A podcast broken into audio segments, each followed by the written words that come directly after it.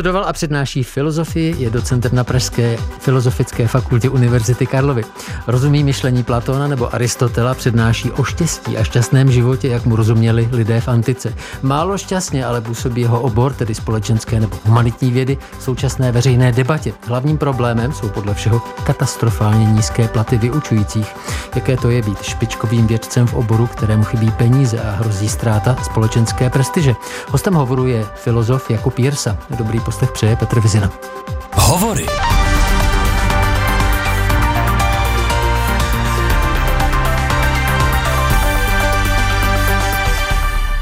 Dobrý den a vítejte. Dobrý den a děkuji za pozvání. Eh, vy jste člověk, o kterém se přeneseně řečeno mluví, když se bavíme o nízkých platech eh, lidí z humanitních oborů. Jak, jak na vás ta debata působí? Tak eh, důvodem toho, proč nějakým způsobem se o tom současné době mimo jiné hovoří, kromě té situace samotné, byl jeden z mých textů, který ale musím říct, bylo takové už zralé ovoce k utržení.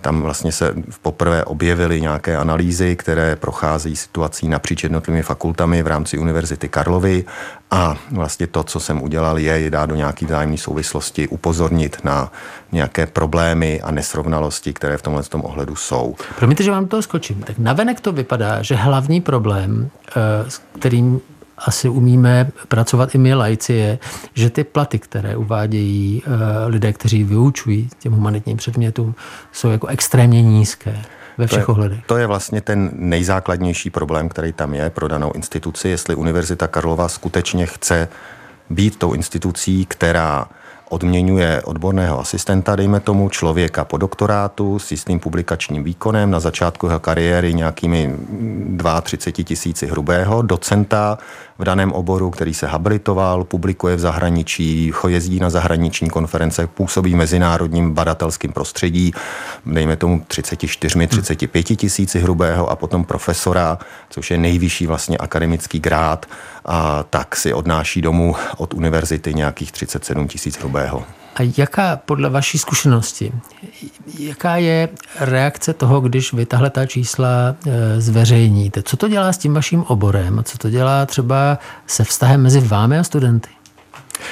Já začnu možná u toho posledního, protože samozřejmě jedna z věcí, která se objevuje v tom diskurzu, v té debatě o celé tady té věci, je, jestli náhodou není čas na nějakou adekvátní reakci radikální typu stávky. Že byste ale, třeba přestali vydávat diplomy. Že bychom třeba přestali vydávat diplomy, ne, hmm. jako neotevřeli přijímačky. Ale jako v současném okamžiku naši studenti, kterým se věnujeme, s kterým jsme v denodenním kontaktu, které nějakým způsobem utváříme, tvarujeme, které vzděláváme, a byly první reakce byly, kde a jak za vás máme protestovat, kde a jak za vás máme něco dělat. A na jednu stranu je to strašně hezký, na druhou stranu je to a poněkud depresivní v tom, jestli oni jsou zrovna ty, kteří by se za nás měli nějak stavět. A za druhý v tomhle tom okamžiku je co si takového jako stávka, ta velmi nějakým jednoduchým způsobem řečena problematická, protože vlastně nikdo z akademických pracovníků, kteří jsou hodní toho názvu, si nechce vzít studenty jako rukojmí. Ty naši studenti je naopak jako jeden, jeden z důvodů, které, který mnohé z nás držejí na tom místě, kde jsme. Jo, to je na, jakoby naopak je to, jeden, je to jedna z příčin toho, proč tu práci děláme navzdory ohodnocení, kterého se nám vlastně tady v tom ohledu dostává. Máte ji rádi. A teď, když si vezmu třeba jenom vás, tak jste znalec Platona, Aristotela, prostě eh, víte spoustu věcí a zároveň tady probíráme váš plat. Tak eh, jak to na vás působí? Eh, tohleto spojení toho, co je exkluzivní a to, co je opravdu politování hodné. A takhle, v obou dvou oblastech se za nějakým způsobem podaří uplatnit myšlení, analytické schopnosti. Jo, to je celkem asi v nějakém ohledu jedno, jestli ten text je psán řecky, je 2,5 tisíce let starý, anebo je to výnos rektorátu. A schopnost myslet, schopnost analyzovat, hledat chyby, problémy je v obou dvou věcí nějakým způsobem shodná. A zároveň jako to, co je vlastní humanitní vědám a zároveň je činí do značné míry problematickým, je vždycky reflexe. Vy reflektujete, vy nějakým způsobem se sám ptáte na smysl toho, co děláte. A zároveň se ptáte ale i na smysl toho prostředí, v kterém to děláte. Ptáte se na povahu té instituce, ve které působíte. Ptáte se neustále dokola, jakým způsobem učit, jak vlastně institucionalizovaně nějakým způsobem fungovat ten daný obor, jak ten obor tvarovat, měnit, zlepšovat, jak dosahovat prostě nejlepších hmm. výsledků, míněno eh, skutečně nějakým vzdělání nebo výzkumu, to už je celkem jakoby jedno. A tahle ta sebereflexe je jeden ze zdrojů toho, proč se vlastně člověk o něco takového začne zajímat. A samozřejmě tím a velmi jednoduchým důvodem, proč se o něco takového začne zajímat, je prostě a jednoduše obživa a fungování ve světě kolem nás. No, vy jste e, zmínil kladení otázek, tak, tak posuzování věcí e, na konci s tím otázníkem. A není ta dnešní společnost, která je rychlá, potřebuje hnedka mít závěr, není spíš zvědavá na ty odpovědi, na to, že byste nabízeli odpovědi, řešení, e, pokud možno rychle. Tak ne, já si myslím, že i tadyhle vlastně se nějakým způsobem daří humanitní vědám a společenskými námi v České republice nabízet odpovědi v současné době, v současné době probíhající debata o umělé inteligenci a jejím vlivu na vzdělávání, o e, populismu, a já nevím, o městech, jejich jakoby designu, jejich proměnách, revolucích. To jsou všechny nějakým způsobem jakoby témata, která jsou vlastní humanitním vědám jakožto části našeho výzkumu, který se věnuje nějakým principům nebo pravidlům za nějakými jevy, skutečnostmi, procesy a už nespecifikuje, jestli tím procesem eh, je eh, nějaký přírodní, přírodní cyklus nebo nějakým ta skutečnost se týká nanotechnologií a nebo něčeho takového, jako je literatura, jako je lidská kreativita, jako je filologie, jako je, já nevím, jakýkoliv další z oborů, který se prostě u nás přednáší. To trochu narážíme na tu debatu, která je snad až příliš široká, která se týká humanitních věd, kdy, a já ty hlasy asi nechci úplně eh, brát do nějaké relevantní rozpravy, ale ty říkají, k čemu vlastně dnes ty humanitní vědy jsou. Já bych to tady nezmínil, tuhle otázku, kdyby se takhle nemenoval sborník, který vydal Tomáš Halík a kolektiv už v roce 2008, kdy ten obor sám o sobě, nebo tenhle ten, ta vědní disciplína sama eh, možná sobě říká, k čemu tady jsme, co máme v té společnosti tak dělat. To je samozřejmě jako nedílná součást a výhoda humanitních věd. V okamžiku, kdy dostanete nějaký pro, jako před sebe nějaký problém, nebo vás zaujme nějaký problém, nějaký nějakému problému se věnujete, tak vy zároveň vždycky jakoby mm, si kladete otázky, spochybňujete ten samotný přístup k němu, je to pro vás nějakým způsobem důležitý. Teďka, k čemu jakoby ty humanitní vědy jsou? A já si myslím, že tohle je, jako, je jedna z možností, jak i do té dnešní debaty něco přispět a jakým způsobem hmm. tam vstoupit. A to tak je, že když se bavíme o humanitních vědách, tak se nebavíme jenom o akademicích, kteří tam působí. My se bavíme o našich absolventech, my se bavíme o našich studentech. A bylo by velmi zajímavé si vzít jenom, dejme tomu, publikace, knížky, které má Národní knihovna ve svém archivu, ve, své, ve svých sbírkách a za posledních pět let si proškrtat ty, jejich spolutvůrci, překladateli, tvůrci, editory a byli absolventi humanitních a společenských oborů. A v tomhle tom okamžiku zjistíme, o co by jsme přišli tady v tom segmentu, pokud by tyto obory nefungovaly. Zároveň se můžeme bavit o tom, které obory jsou, jak teďka požaduje rektorát, společensky přínosné. Jo, co, co znamená společensky přínosné? Nevím. Je to, je, to, je, to, je to obrat, který se objevuje v, v úředních dokumentech, dejme tomu vedení univerzity, rektorátu, a pokud by tato debata probíhala, dejme tomu před dvěma lety, tak by asi nikoho eh, na ve vedení univerzity nebo ministerstva nijak nezarazilo, že by mezi ohroženými obory, které by mohly aspirovat prostě na to, aby nefigurovaly v českém prostoru, byla ukrajinština. Relativně malý obor, v současné době se naopak ukazuje jako, jako neskutečně relevantní. Já to budu vracet stále k vám. Jste vy z toho stavu frustrovaný? Máte dojem jako osobní frustrace? Ano, no, není, to, není takhle, není to příjemný a abych to popsal konkrétně, to, co vlastně je nej, jakoby osobně nejproblematičtější a zjistil jsem, že to teda není jenom jakoby osobní postoj, protože v současné době se o tom s kolegy bavíme velmi, řekněme, intimně, velmi jakoby na, osobně, tak jakoby ten rozdíl mezi tím, jakého uznání se dostává z vlastní badatelské komunity, dejme tomu mezinárodní, když člověk je na konferenci, když člověk je pozvaný do zahraničí přednášet, když dává dohromady nějaký mezinárodní sborníky, publikace a tak podobně. A s tím, jakým problémům díky tomu nízkému ohodnocení tady na instituci čelí. Hmm to je něco, co je nějakým ohledu velmi frustrující a problematický. Ono se hovoří o tom, nebo se objevilo taky, že ty platy jsou nedůstojný.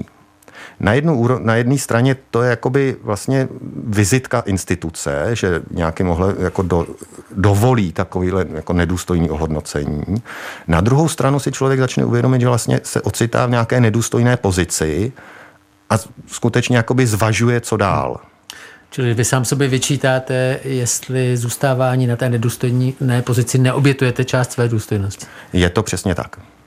Jak se na to odpovídáte?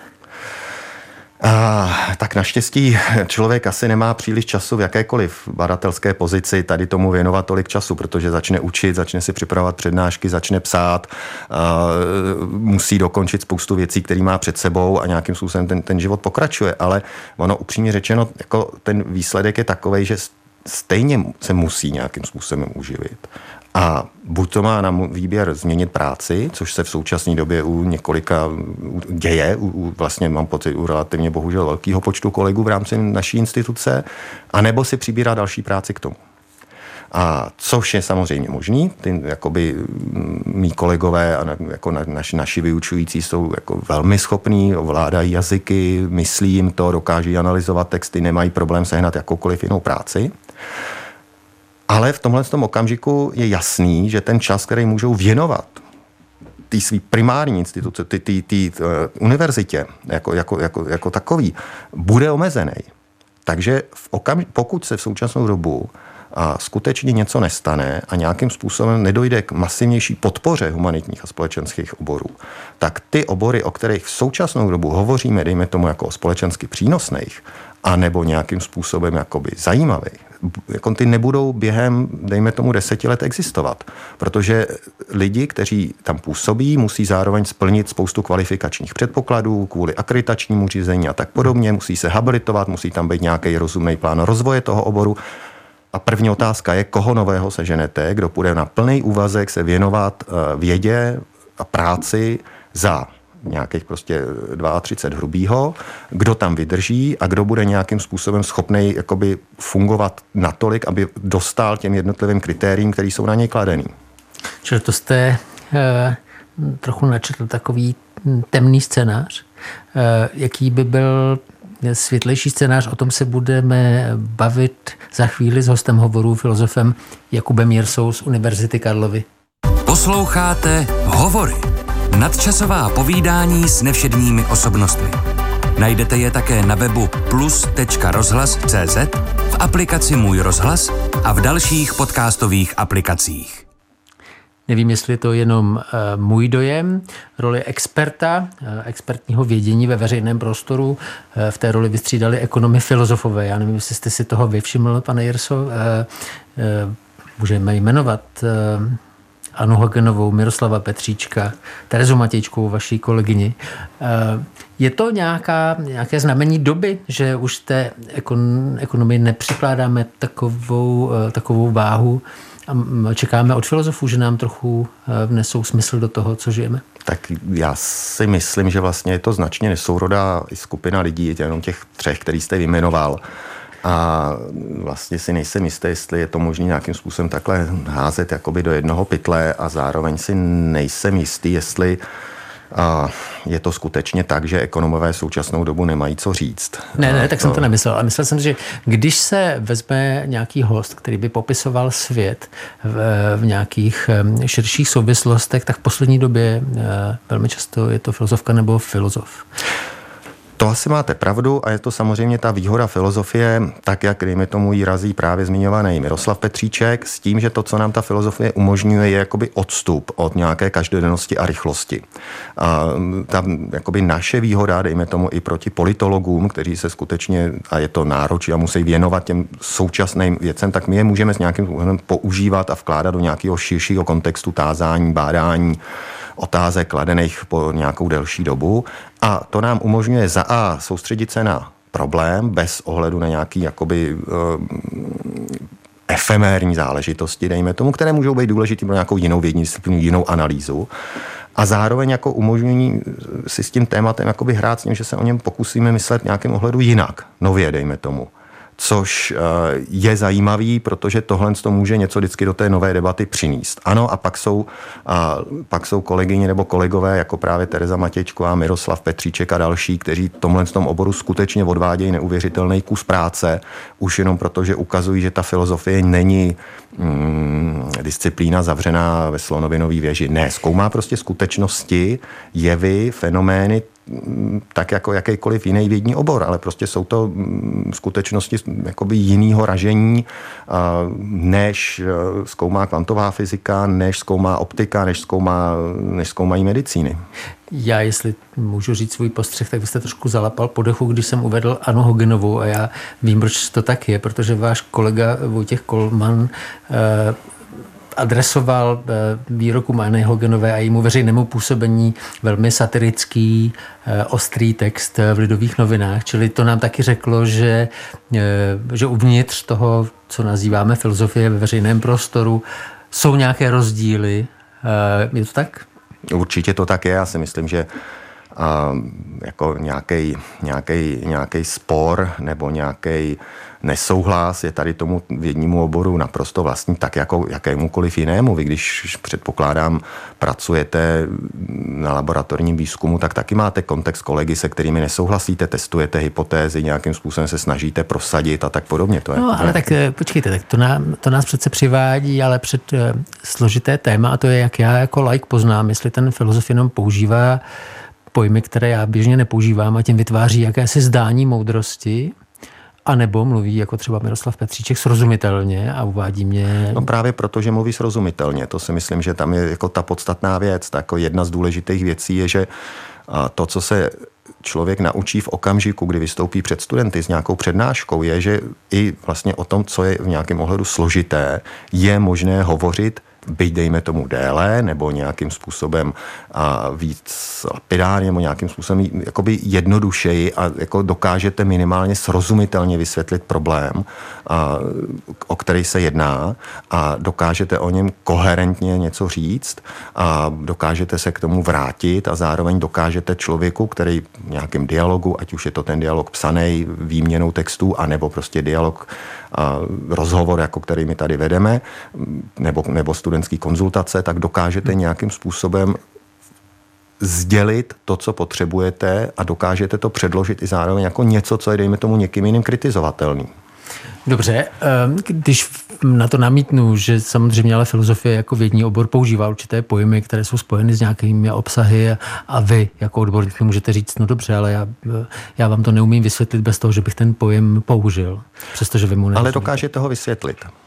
Dokážete ho nějakým způsobem vysvětlit, dokážete ho vysvětlit a dostatečně srozumitelně a samozřejmě, že potom je velký rozdíl mezi tím, když si čtete text a někoho, kdo vystupuje v médiích a vyjadřuje se ke každodenním otázkám a posléze, dejme tomu, v bulletinu Hegelovských studií a nebo v časopise Mind a nebo Erkenntnis publikuje odborný text. Tohle je, myslím si, ale zase věc, která je vlastní napříč vědních oborům, že máte samozřejmě texty populariza, popularizátorů vědy, máte jejich vysto, veřejná vystoupení a máte jejich odborné texty. A to je zase jako jeden z příkladů, kdy si myslím, že to, čemu se říká humanitní vědy, zase není jako skutečně natolik odlišný od toho, jakým způsobem funguje odborník, který se věnuje nějakému oboru v rámci přírodních věd nebo v rámci technických věd a vy si ho pozvete do rozhlasu, aby o tom mluvil posluchač. Bude mluvit jinak, než mu bude mluvit na přednášce. A bude mluvit jinak i než na přednášce a než bude mluvil ke svým kolegům na vědecké konferenci. A nebo bude mluvit vlastně trochu jinak, než když píše odborný článek.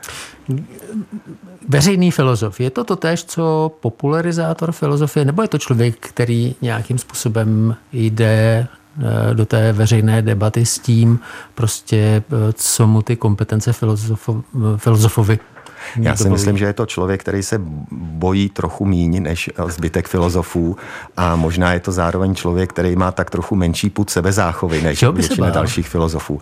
A jakoby, tak samozřejmě jít z kůží na trh je něco, co je, jako, a to, to myslím, ten, ten jako je něco jiného, jak jsem říkal, než přednášet a něco jiného vystupovat v médiích a jít z kůží na trh je v tomhle tom ohledu skutečně jakoby jistá specifická vlastnost nebo jakoby odvaha, kterou ten člověk má. Zároveň uh, i pro mě tady je strašně složitý o těch věcech mluvit, protože uh, i když si člověk spoustu věcí myslí, ale nebo přemýšlí o nich nějakým způsobem, jsou, jsou, jsou tématem jeho, jako řekněme, výzkumu nebo něčeho takového, tak potom jako ta míra ty nějaký epistemologický, to znamená jistoty v tom poznání s tím, že já se s tím můžu někomu veřejně svěřit, hmm. nebo nedej bože na tom jako zakládat a nějaký svoje vyjádření nebo na analýzu nějakých společenských jevů, je už zase někde trošku jiná, jinde. Jako já vlastně během semináře se studenty, člověk testuje spoustu věcí, člověk jako prostě se je v nějakém dialogu, ve kterém se odehrává výuka, ve kterém se odehrává naše poznání nebo v rozhovoru s kolegy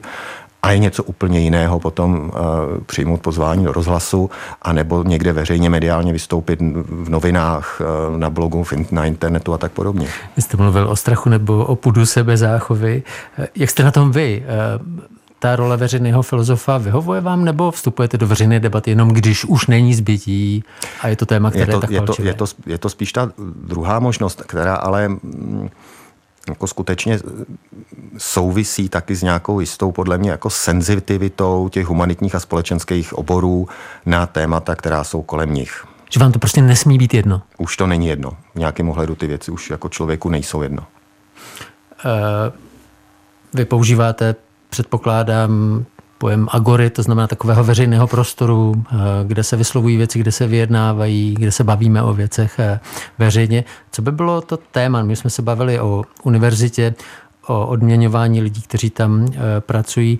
Co by bylo to téma, které byste chtěl vnést a které vlastně, na které máte ještě dvě minuty času ho vnést do toho veřejného prostoru? Tak první, co musí co bych teďka musím, co chci, musím udělat nějakým ohledu, je jako potlačit uh, už zase jakoby to, že by člověk zkoumal samotný ten pojem té agory, co to je v současné době, jestli jedna agora existuje, jestli jich je víc, jakým způsobem spolu souvise, jaký mají pravidla fungování, jak se tady v tom ohledu oby, jakoby fungují sociální média, která na fakultě zkoumáme a tak podobně. To je jedna věc, nechme ji stranou.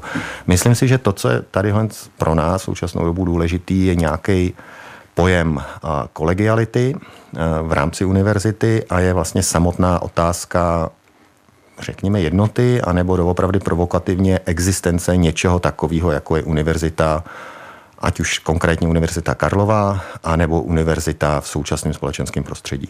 Řekněte mi na závěr, jak se podle vás univerzita musí změnit nebo transformovat, aby fungovala tak, jak je adekvátní dnešku? Já si myslím, že univerzita v tomhle tom okamžiku by měla přijmout to, že skutečnost, která je předmětem jejího výzkumu a zkoumání, je rozmanitá, bohatá, a týká se věcí hmatatelných, i těch, které jsem tady jmenoval, jako je literatura, jako je poezie a tak dále. A měla by nějakým způsobem zvládnout nahlídnout, že i ty věci, které člověk sám nedělá a nejsou mu, dejme tomu, nějakým způsobem vlastní, můžou být hodnotné, můžou být důležité a je v nich možná nějaká profesionalita, odbornost a řekněme zdatnost. Hostem hovoru byl filozof Jakub Jirsa z Univerzity Karlovy v Praze. Já vám moc krát děkuji za nebojácnost. Děkuji za pozvání. Za pozornost děkuji a dobrý poslech dalších pořadů přeje Petr Vizina.